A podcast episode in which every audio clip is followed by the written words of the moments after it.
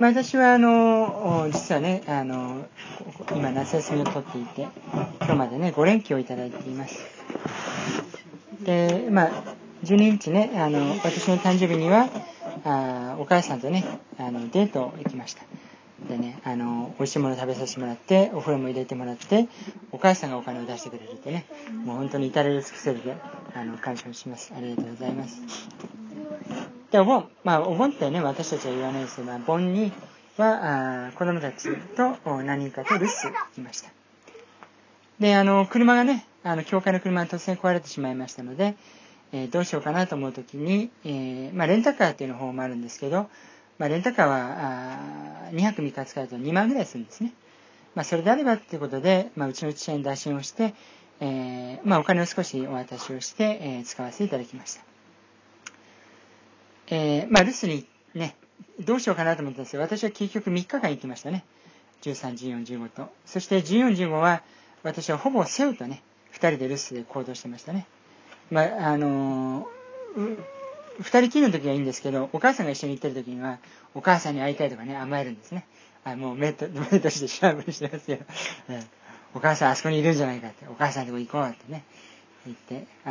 でもね昨日は昼ご飯でちょうど、まあ、お母さんと会うことができてね、もう背もべったりって感じで、まあ、楽しいひとときを過ごしたかなと思います。まあ子供たちまあお母さんは知ってますけど、私はね実は10月に瀬尾と2人でね2泊3日のね函館旅行に行く予定なんですね。もうね、まあ、今回は留守に行動しても夜はね、まあ、ミウがいるんでね着替えとかそういうのもあるんですが、今度は着替えとも全部私がやらなきゃいけないんでね、まあミウ大丈夫だねきっとね、うん、もうセイもだいぶ馴染んでるんでね、もうこの結婚式の時にはね私と二人きりになったらもうセイは号泣してたんですけどね、だいぶ慣れてきたようで、感謝をしたいと思います。まあ、お祈りください。で、来月はね、また先ほどのメンバーで、また留守にね、1泊2日で行く予定でありますので、まあ、ただね、ミウは、まあ、勉強したいってことなので、ミウは別行動になると思うんですが、そういうところであります。今ね、まあ、GoTo キャンペーン、道民割、札幌夏割っていうのがあってね、本当に格安でホテルに泊まれたりするので、まあ、そのことは感謝します。普段は泊まってないような、ね、時期に、また泊まってないようなホテルに泊まれるということは感謝をしたいと思います。まあ、今年私は、まあ、去年はね4、5回行ったんですが、海外旅行は一度も行ってないです。そして2月以降は飛行機にも乗ってない、本州にも行ってない、まあ、しかしながら道内旅行、市内旅行はたくさんさせていただいています。まあ、これはね、まあ、なぜかというと、やはり今仕事をしてるからね。これでね無職とかね、あるいは教会この教会の中で収入いただいているというふうになったら、なかなかね皆さんのお金で、献金したお金で、旅行に行って楽しんできましたってね、まあ、年に1回ぐらいだったら喜んでくれるかもしれませんけど、月1回行ってたらねいいのかなってねなんかお母さんも疑問の子は思ってるようですけど、お母さんはね本当は来月行く予定だった旅行が結局ミウが行くんじゃないかって話になってね、ちょっとしょぼんとしてるんですけど、しょぼんとしてないまあそういうところであります。まあね、またお金もらっていても休みをね取れないっていう会社はたくさんあるんですけど、まあアイナがね以前仕事した会社っていうのはド M の仕事でしたよね。だからそういうところで、本当に私は週休2日いただいて、年休もねたくさんいただいているということで、そういうふうに、今回も5連休ということをいただいて休みに入りました。またね留守番をしてくれるね子どもたちや奥さんにももちろん感謝をしています。また一緒に旅行することで、まあ、楽しみを共有できるということも感謝をしたいと思います。かんちゃん楽しかった？旅行楽しかった？うんうん、まあ、かれんちゃんもねいろいろ楽しんだようであります。まあ、人はね一人で生きていけないってよく言いますね。皆さん漢字の人という漢字がありますけど、イエスはこの漢字の意味っての知ってますか？ありがとうございます。そういうふうにね言われているんですが、まあ、本来はねこういう人間がこういうなって、これが人になったっていうね、まあ、一人の人で表してるんですが、私たちは先ほど池江さんが言ったように二人の人が支え合うようにも見えるってね、いうところであります。まあ私はだからむしろこの感じを見てる中に、成り立ちは確かに一人人が横を見たところかもしれませんけど、人はやはり一人では生きていけないということをね、思うことがあるわけであります。私たちクリスチャンは羊と言われていますね。羊のように、もう本当に視野が狭くて、うろうろして群れるものであるということ。私はね、皆さんの世代、まあ皆さんというか子供たちの世代、20代、まあ10代ぐらいの時には、一匹狼を気取っていてね、みんながあっち行ったら僕はこっちに行くっていうのね、人間だったんですけど、まあ今はね、今もそうだった。今は群れる喜びを、まあそのように感じているところであります。私は、まあ一人暮らしから突然7人暮らしになったんですね。突然ね、次の日から7人で暮らしてね。まあ、それを振り返ってみると、何度も言ってますが、思ったよりはね、楽しい日々でありました。まあ、それは本当に恵みであって、感謝であるところであります。もうね、導入部分でね、もう何回も言ってるんでね、もう皆さんも耳たこができるぐらいだと思うんですが、私の趣味。じゃあ、今日はあれなら聞こうかな。お父さんの趣味2つ。旅行とマラソン。ありがとうございます。マラソンと旅行とマラソンですね。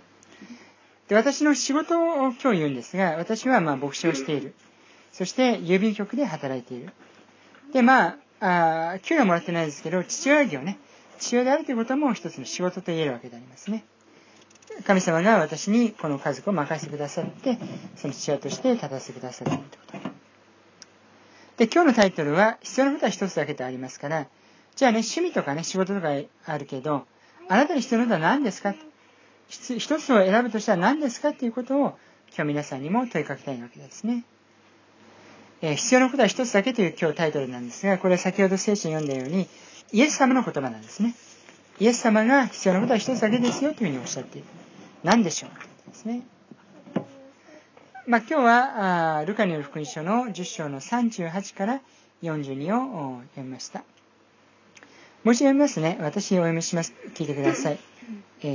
さて、一行が旅を続けているうちに、イエスはある村に入られた。すると、マルタという女がイエスを家に迎え入れた。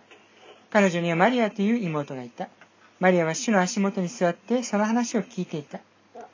マルタはいろいろともてなしのために忙しくしていたが、そばに立っていった。主よ、妹は私だけにおもてなしをさせていますが、何ともお思いになりませんか。手伝ってくれるようにおっしゃってください。主はお答えになった。マルタ、マルタ。あなたはいろんなことに気を使い、思い煩っている。しかし必要なことは一つだけである。マリアは良い方を選んだ。それを取り上げてはならない。まあ、いろんな登場人物がいるんですが、まあ、一節ずつね、今日も 5回に分けてお話をしたいと思います。まず38節。マルタという人が登場しますね。マルタは、イエス様をね、家に迎え入れたというふうに書いてありますから、ある意味で家長なんですね。家の長。まあ、父親的な役割をしていた。まあ、この、マルタとマリア、まあ、弟はラザロという名前なんですが、この3人の親のことは書いていませんから、あるいはもう亡くなっていたかもしれない。まあ、その中でお姉さんである、マルタは、一家の長として旅人をもてなすために、そのイエス様を招いていたわけでありますね。まあそういう中で、まあマルタには責任があったわけであります。私のように、まあ父親的な役割もしなきゃいけない。あるいは経済的にも、その生活するために何かをしなければいけないというね、そういういろんな思い煩いというのはあったと思います。マルタという人は、まあ、このところからであれば、まあ、深く読めば理解できるんですが、別のところを読むのであれば、愛されていたんですね、イエス様に。ヨハネによる福音書11章5節にはこう書いてあります。ヨハネ11章5節。イエスはマルタとその姉妹とラザロを愛しておられた。イエスはマルタとその姉妹とラザロを愛しておられた。だからその姉妹というのはマリアのことですから、マルタ、マリア、ラザロ。この3人の家族。このみんなイエス様は愛しておられた方なんですね。だからマルタという人も、このところから皆さん読み取れるかどうかわからないですが、イエス様に非常に愛されていた、大切に思われていた方であるわけであります。だからこそマルタも、まあ、その愛をしていたか応答して、喜んで家に招き入れていったと思うんですね。次、2番目にはマリアという人が登場します。39節、マリア。皆さんどうですか？マリアずるいとか思ったりしたことありますか？あります？しょっちゅうですか？もう聞くなって言わないね。ずるい、マリアずるいってね。マリアは何をしてたかというと、イエス様の足元に座って話を聞いてたんですね。これどうでしょうかね。旅人をもてなすというマルタの責任を拒否していないように見えるんじゃないでしょうか。あるいはサボっている、怠惰な人、怠け者、そういうふうに皆さん思うかもしれませんね。どうでしょうか。旅人来たんです。旅人来て、招き入れた中でマリアというのはイエス様の足元に座っていたわけであります。またマリアっていうのはね、別の聖書箇所にこう書いてありますよ。皆さん例えばルカね、学生大学に入ってますけど、大学に入った2年分、例えば300万円としますね。300万円を今貯金をしています。これをね、一瞬で使うことできるでしょうか。普通はそうですよね。それはそうです。もちろんそうです。でもマリアは一瞬で使ったんですね。年収分の収入を一瞬で使う、もう散財をする人なんですね。これヨハネの福音書12章3節にこう書いてあります。皆さんも読めば思い出すかもしれませんが、マリアの話なんですね。その時マリアが純粋で非常に高価なナルドの香油を1リットル持ってきて、イエスの足に塗り、自分の髪でその足を拭った。家は香油の香りでいっぱいになった。この高価なナルドというのが、でもおそらくはその当時の人の年収分、1年間一生懸命働いた金額になるわけであります。それをね、一瞬で消すんですね。それは何をしたかというと、イエス様の足元に塗って自分の髪の毛でその足を拭うってね、ことであります。こういうことをマリアはしたんですね。じゃあこういうふうにしているマリアを見てマルタどう思ったか。次に40節にこう書いてあります。忙しくしてって書いてあるんですね。38節に戻ると一行って書いてありますから、何人ぐらいいたでしょうか。おそらくはイエス様と12人は最低限いたと思うんですね。そうすると13人。ゆきえさんどうですか？この家に13人招いてね、ゆきえさんが一生懸命働いて、私が寝てるとかね、ずるい私はね、その招いた人の隣に座ってお話をずっとね、ニコニコしながらしてる。ずるいってねずるいと思うね。それ正直な思いだと思うんですね。一人では厳しいと思うんですよ。ラザロは何してたかわかんないですけど、ラザロだってどっちかって言ったらね、マリアタイプだと思うんですね。そんな積極的に働くっていうよりも、聖国姿勢でね、もうのんびりしてる人だというふうに思うわけであります。でもマルタは一生懸命働いてるわけですね。忙しくしていた。じゃあミユね、忙しいって感じあります。忙殺ね、多忙の棒。これ何と何でできていますか？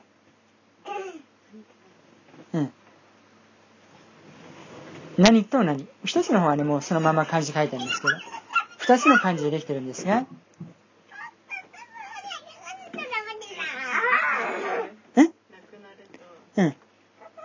もう一つはこういうやつね。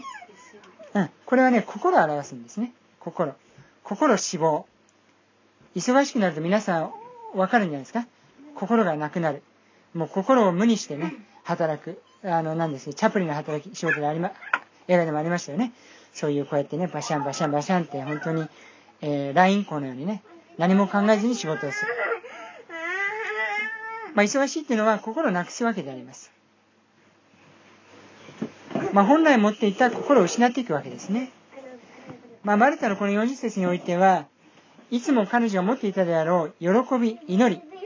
感謝、危機感というね、そういう喜び、祈り、感謝じゃなくて、怒り、自分の思い、不平不満などでいっぱいになっているとダメですね。せいちゃん、失礼しなさい。不平不満の中でいたわけであります。皆さんが今日この場所に集っている日曜礼拝もそうなる時あるんですね。あ、今日も日曜か、だりーなーってね。礼拝しょうがねえなーってことでね。皆さん出てるでしょうか。彼ちゃん大丈夫？ちらっと見てるだけですよ、うん、あるいはね、クリスチャンライフもね、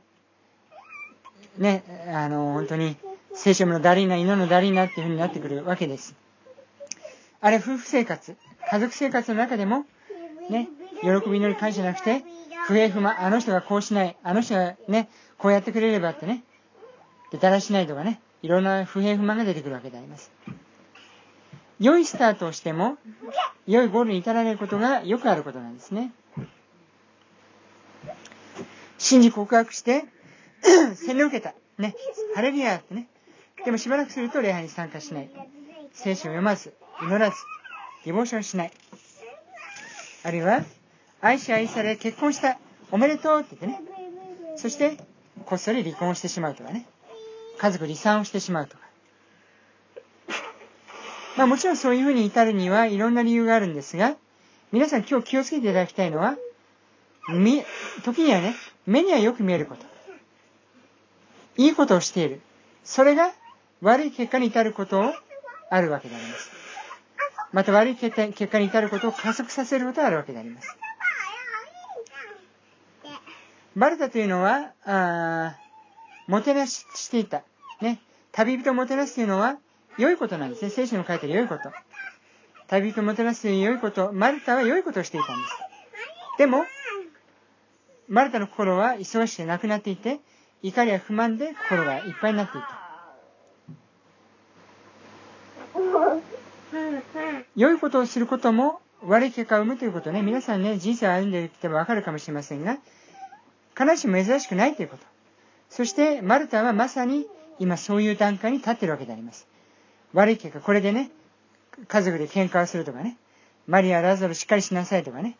もうイエス様もっとちゃんと言ってくださいよってね、もう喧嘩になるよね、もう本当に前触れになっているわけであります。で、ここでイエス様は何と答えたか、41節。マルタ、マルタというふうにおっしゃったんですね。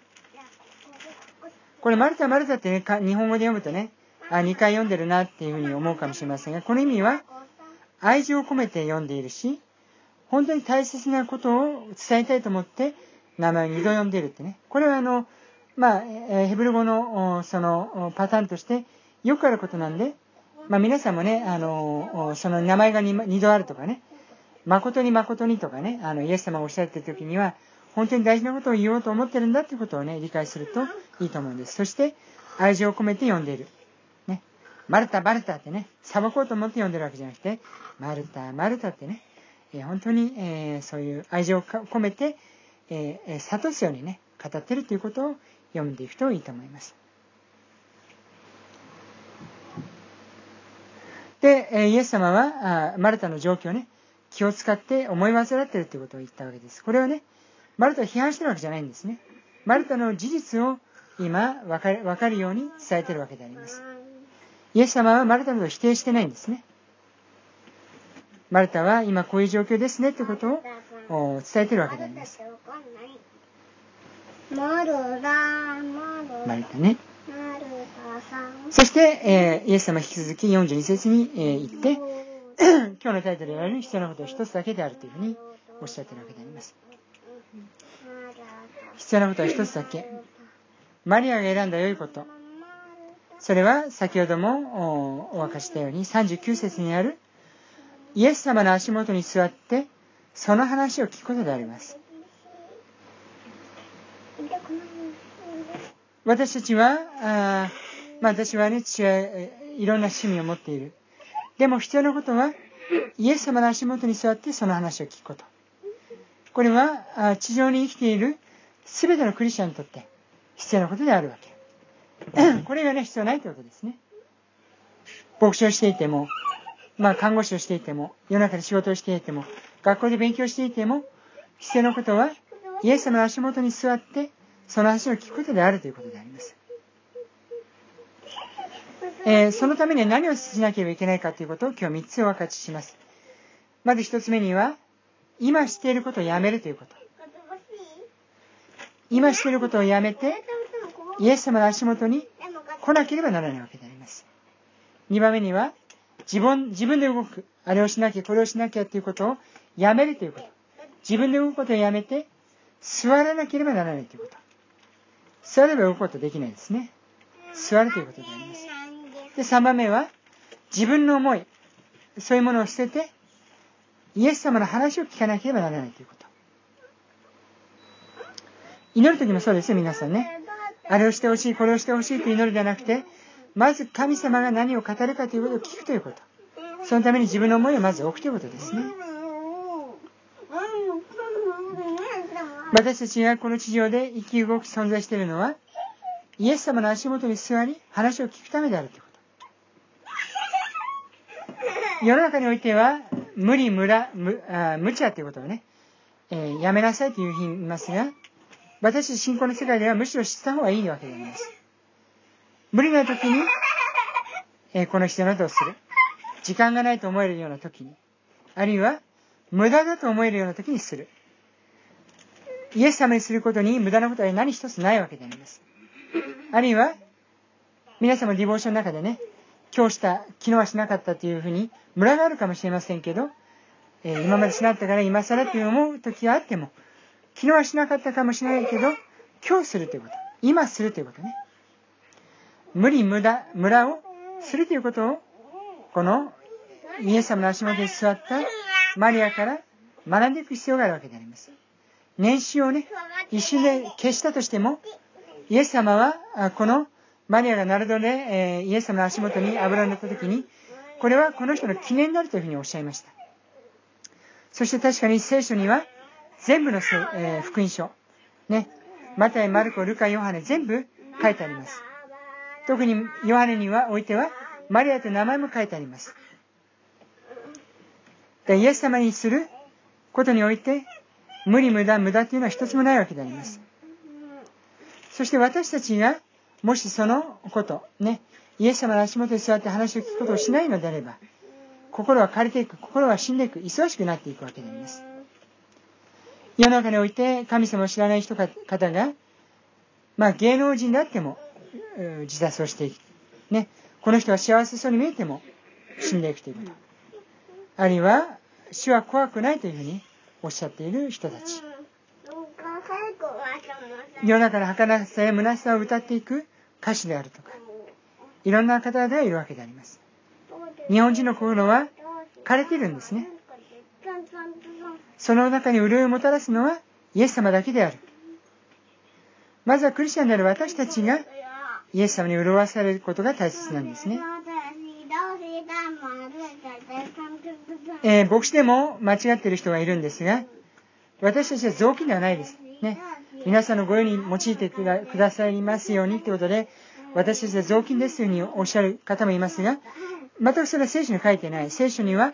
私たちは器であると書いてあるんですね。私たちは器。だから私たちの器がまず、神様の愛、イエス様の愛で、潤されて満たされて、そして溢れた時に流れていくわけであります。夫婦関係もそうですよ。夫婦関係も、私たち夫婦の愛が満たされて、潤されて、子供に流されていく。家族関係でも、私たちの家族の愛、家族の喜びが満たされて、他の家族に流れていく。私たちはその中でまず信仰者として、自分とイエス様の関係の中で、私たちが憂いを持って満たされることが大切であるということを、今日のマリアのところから私たちはしていくことができると思います。今日もイエス様の足元に座り、話を聞いていこうではありませんか。お祈りします。天のお父様、感謝をします。日々の生活の中であなたが、私たちに潤いを与えてくださる方でありますから感謝します。イエス様、あなたの身元に行って、あなたのお話を聞くために、今やっていることをやめることができるように、今ある私たちの思いを捨てることができるように、握っているものを手放すことができるように、助けてくださいますように。イエス様、あなたの素晴らしさをしっかりと見て、握って、今日も生きることができるように助けてください。イエス様の皆でお祈りいたします。アーメン。じゃあ、緊急の時を持っていきましょう。じゃあね、はい。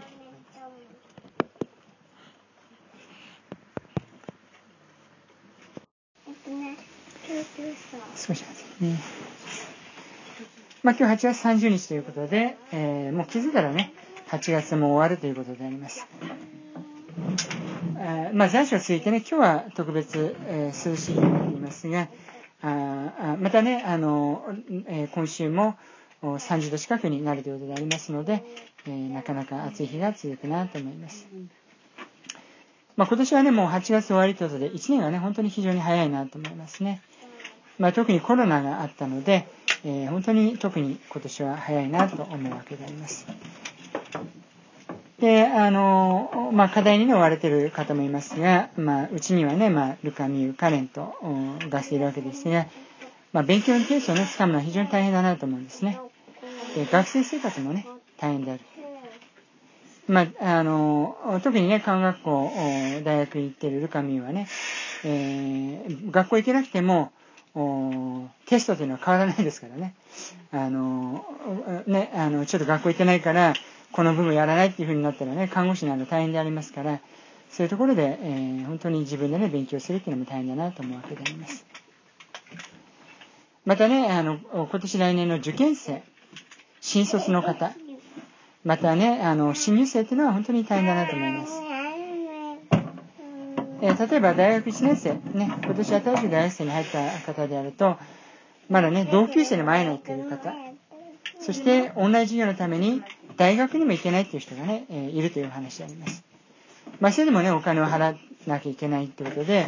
大学生だとね、アルバイトをね、予定してたのが、アルバイトもできないということで、経済的にね、困窮している学生もたくさんいるというふうに聞いています。また、課題をね、私の大学生の時には、そういう仲間と一緒にやったりとかね、先輩からテストの答えを教えてもらったりとかね、そういうことがあったわけで、大体ね、大学教授っていうのは今は違うかもしれませんけど、同じようなテストを出すんでね、その答えを覚えればいいってね、そういうような方もいたので、そういうような情報も得ることができないというか、大変だなと思います。私たちの身近な人であると、また他にもね、トウコちゃんであったりとかね、私の甥のトイであるとか、そういう方々が本当に受験をしたりとかね、また今度受験生になるということで、なかなか大変な時代だなと思いますね。夏休みも少ないので、本当に現役の高校3年生はね、大学受験の勉強ができないってね、本当に悩んでいる方も結構いるということであります。そういう方々はね、本当に守られるように祈っていきたいと思います。今日はね、手に宝を積むということでお話をしますが、22節だけ一回お見せしますね。22節。これを聞いてイエスは言われた。あなたに欠けているものがまだ一つある。持っているものすべて売り払い、貧しい人々に分けてやりなさい。そうすれば、手に宝を積むことになる。それから私に従いなさい。今日は18節から23節で、また1節ずつね、少しずつ皆さんにお分かちをしていければと思います。兄弟区の方にはサブタイトルが書いてあって、金持ちの議員というタイトルなんですね。今回の主人公、もちろんイエス様と金持ちの議員ということで、その対話がね、書かれているわけであります。まずは18節。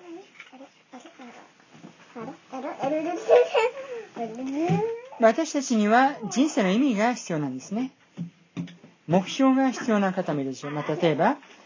彼であれば高校に合格したいとか、ルカミであれば看護師になりたいとか、もちろんそのために今頑張ってるわけでありますね。またそれを通していい生活をしたい、お金持ちになりたいという人もいるでしょうし、有名になりたい、今だって YouTuber になりたいとかね、いう人もいます。あるいはいいパートナーと結婚して幸せになりたい。この18世において、この議員という方は何をしたら永遠の命を受け継ぐことができるでしょうかということで、彼はね、お金持ちでもありながら、もっとお金が欲しいとかではなくて、永遠の命を欲したんですね。これは視点として鋭いなと思うわけなんです。多くの日本人はなかなかこういうところまで、人生虚しさは感じているでしょうが、至らない、いい生活をしたいということで、宿泊して悪戦苦闘している方が結構いるんじゃないかなと思うわけであります。しかしながら、人というのは、目に見えるものでは満足できないんですね。それを得たらもっと欲しいというふうに思う。そういうところであります。議員はそうではなくて、永遠の命ということで考えたわけであります。それを得るために何をしたらよいか、良い先生だと思っていたイエス様に、彼は尋ねたんですね。良い先生と書いてあります。皆さんね、イエス様に尋ねることは、彼にそれをもうやめて、人生を決めていきます。イエス様に尋ねるということは人生を決めていくんですね。その覚悟が義にあったでしょうか。あるいはただ、先生と思ったので、とりあえず質問してみようと思って聞いたんでしょうか。それは後から分かってくるところでありますが、次は19節。良いというふうに言っていたので、イエス様はなぜ私を良いというのかというふうにおっしゃっていました。しかしながらイエス様は真実に良い方なんですね。神様であります。ただし、議員はそこまでは見ていなかった。あくまでもイエス様を人として良い先生と呼び、尊敬を払っていた。これは私何度も皆さんにお分かりしていますが、ヒューマニズム、人間中心主義、神なしで人生は送るということ。神ではなく人を見るということですね。私たち、いい人もいるでしょう。そういう中で、なんて言うんでしょうね。人間中心主義に、あるいはクリスチャンでも陥ってしまうところがあることがあると思います。例えば、牧師中心、牧師がね、いい牧師のところに行きたいとかね、いいメッセージを聞きたい。もちろんいいメッセージを聞きたいっていう上から気を持つことは悪くはないと思います。あるいは素敵な礼拝堂に行きたいとかね。クリスチャンであっても、ともすれば、神なしの信仰生活を送ってしまう恐れがあるわけであります。イエス様はルカによる福音書16の15でこうおっしゃっています。ルカ16、15。そこでイエスは言われた。あなた方は、人に自分の正しさを見せびらかすが、神はあなたの心をご存知である。人々の間で尊ばれるものは、神には忌み嫌われるものだ。人々の間に尊ばれるものは、神には忌み嫌われるものだ。そういうところでイエス様は、神であったにもかかわらず、神を一人の他に良いものは誰もいないということで、人としての誉れを、ここでは大きにならなかったわけであります。じゃあ、イエス様はどう答えたかということが20節にあるわけでありますが、実戒というのがありますね。これあったでね。これ当てて。実戒を中心にイエス様は教えられたんですね。これ実戒と言いますが、どうでしょうか。ゆきえさんわかるでしょうか。20節において実戒書いてありますが、ヒントを言うと前半でしょうか、後半でしょうか。ありがとうございます。後半の方なんですね。イエス様後半の方、それは人と人との関係の実戒を教えています。前半の方は神と人との関係なんですね。安息日を守りなさいとか、主の皆を無駄に唱えてはならないとか、そういうことはあえて言われなかったんですね。それは一つは、やはり、議員の神を神とする視点に欠けていた。イエス様を人として見ていたというところにおいて、イエス様はその人に応じて答えるということでありますから、人として答え、人としての道を示されたと言えるでしょう。議員というのは、もちろん議員ですから、素晴らしい人。周りからも尊敬されていたでしょう。またお金持ちということであるので、本当に裕福な方だったと思います。そういう方にイエス様は、その方に応じて話されたということ。で、私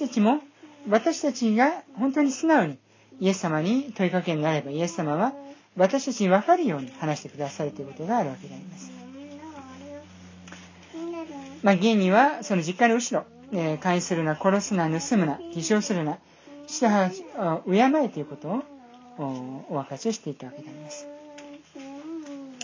そうすると議員は21節において少年の頃から守ってきましたとおっしゃっています。これは議員の親も素晴らしいんですね。私も親として子供たちに信仰が形作られるのを悪戦苦闘というかねしているわけであります。しかしなこの議員の親も子に律法を教え、聖書を教え込んでいて、そして実践するようにと導いていたんですね。だから少年の頃から、子供の頃から、この議員は守ることができたわけでありま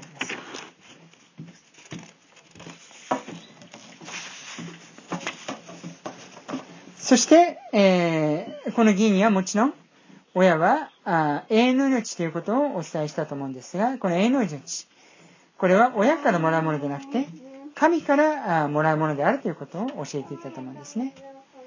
であるから、イエス様に永遠の命を受け継ぐ方法をこの議員も尋ねていたわけであります。自分にはそれがないというこ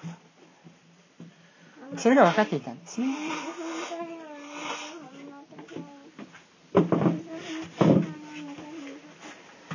これを聞いてイエス様は22節において答えられました。先ほど言いましたが、もう一度お読みします。これを聞いてイエスは言われた。あなたに欠けているものがまだ一つある。持っているものをすべて売り払い、貧しい人々に分けてやりなさい。そうすれば、手に宝を積むことになる。それから私に従いなさい。これもある意味では、神様ではなく人に対するアクションですね。すべて売り払い、貧しい人々に分け与えるということ。イエス様のその視点も鋭いんですね。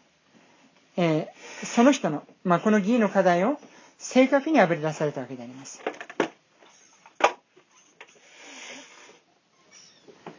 手に宝を積むためには、すべてを捨てるということ。これは、この議員に限らずすべての人の通る道なんですね。すべての人は、もし手に宝を積むのであれば、すべてを捨てなければならない。これは母親であればわかると思うんですが、ヒントは、人の命。皆さん、人の命、出産と死亡というのを考えるといいと思うんですが、生まれるとき、彼女が生まれるとき何か持ってきた？裸のままおぎゃーってね、生まれてくるわけであります。何も持ってこれないんですね。じゃあ、死ぬときにね、その死後の世界に何か持っていくことできるでしょうか？何も持っていけないんですね。私たちは命ということを思うのであれば、生まれるときも、それが取られるときにも、何も持っていけないということ。すべて、その命であるということですね。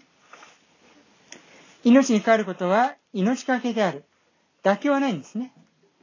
だから 98% でダメなんですね。財産の 98% を捧げましたとかね。99% 下げました。それはダメなんですね。死ぬときに、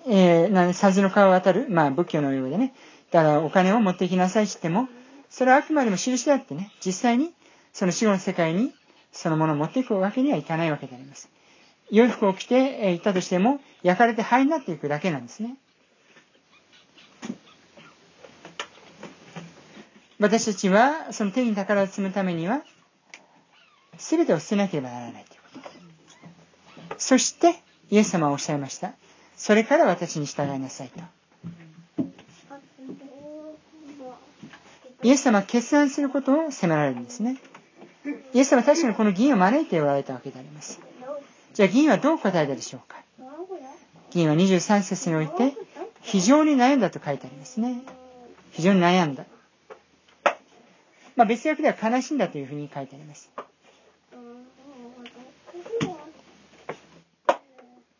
議員は先ほど言ったように人として素晴らしい人であったでしょうし、周りからの尊敬もされていたでしょう。別のところではね、若いというふうに書かれていましたから、彼氏もね、50、60じゃない、20代かどうかわからないですけど、イエス様と同じか、本当に若いぐらいの年だったかもしれない。よく働いて、親から任された財産もね、うまく運用して、大変な金持ちとなっていたと思うわけであります。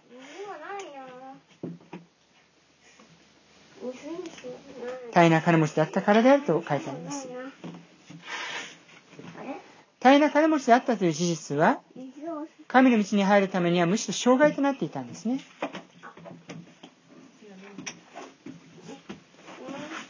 皆さん想像してみてくださいね。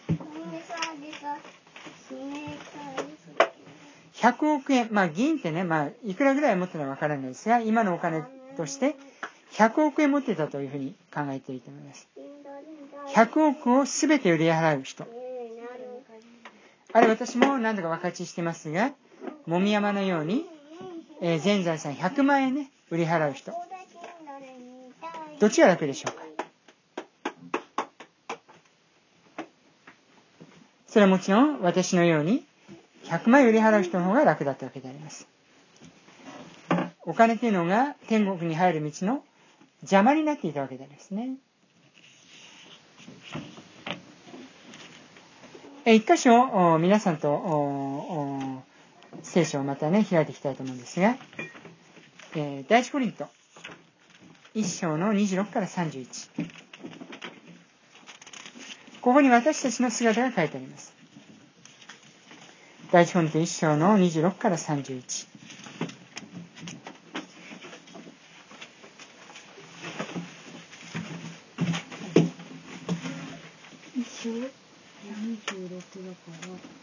これじゃあゆきえさん、ちょっと長いですが読んでください。26から31、うん、兄弟たち、あなた方が召された時のことを考えてみなさい。世の知恵あるものは多くはなく、有力なものや家柄の良いものも多くはいませんでした。ところが神は知恵のあるものを恥じらせるために世の愚かなものを選び、強いものを恥じらせるために世の弱いものを選ばれました。また神は世の取るに足りないものやからむせられているものを選ばれました。すなわち力あるものを無力なものにするため、世に等しいものを選ばれたのです。それは誰一人神の前で誇ることがないようにするためです。あなた方がキリストイエスにあるのは神によるのです。キリストは私たちにとって神の知恵となり、義と聖と贖いとなられたのです。誇る者は主を誇れと書いてある通りになります。ありがとうございます。誇る者は主を誇れ、私たちの誇りは主なんですね。自分の財産、自分の家族、自分の能力、自分の仕事ではなくて主を誇るということが、私たち持っていないもの、まあ皆さんの中ではね、もちろん持っているものもたくさんあるし、私もね、子だくさんであるので、それはもちろんお金に勝る財産でもありますが、私たちはなんて言うんでしょうね、有名ではない、本当にね世に知られているものではないけれど、それはそれで良かったということであります。私たちは主を誇ることは本当に喜んでできるわけであります。また皆さんね、子供になりなさいとイエス様おっしゃっていますが、財産の視点からもね、子供のうちにイエス様を救い主として信じした方がね楽だということも言えるわけであります。大人になったらいろんなしがらみがある、ね、親にどう言おうかとかね。でも子供のうちに信じるようになれば、私たちはその信仰を保つことがたやすいわけであります。聖書にもコヘレト、まあ伝道者の書と言いますが、コヘレトの言葉12章1節にこう書いてあります。若き日にあなたの作り主を心に刻め、災いの日々がやってきて私に喜びがないという弱いに近づかないうち。まあ、聖ちゃんもね、今4歳になりました。もちろんイエス様を信じることができるわけでありますが、もともとね、祈りや神様などをね、教えてもらえれば、本当にいいなと思うわけでありますが、若き日にあなたの作り主を心に刻めとあります。私たちクリスチャンファミリーとして、イエス様を信じる礼拝に来ることは当たり前だと思っているかもしれませんが、これは彼氏もそうではないということ。世の中に言えば、99%、日本においては、99人、100人うち99人が、イエス様を知らないということになりますから、そういう中で、本当に生きていくところは大人でも大人になるほど大変なところがあります。しかし若いうちに心にイエス様を刻むのであれば、私たちはこの厳しい時代の中でも、厳しいこの時においても、また喜んで生きることができるのではないでしょうか。そのことに感謝をしたいと思います。この議員がどうなったかというのは聖書に書いていません。ある伝承の中では信じたのではないかということもおっしゃることがあります。私たちはでも議員が救われた救われないかかわらず、このところから学んでいく必要があるんですね。神様に従うということは全てを捧げるということであります。感謝します。それではお祈りをします。天のお父様、感謝します。あなたが私たちを召し出してくださり、イエス様のしもべとして立たせてくださった恵みを感謝いたします。私たちもペテロに全てを捨てました。そういうことを大胆に語ることができるように助けてくださいますように。あなたが与えてくださったものに感謝をして生きていくことができるように助けてください。感謝をしてイエス様の皆によってお祈りいたします。アーメン。じゃあ、金品だけを持っていきましょう。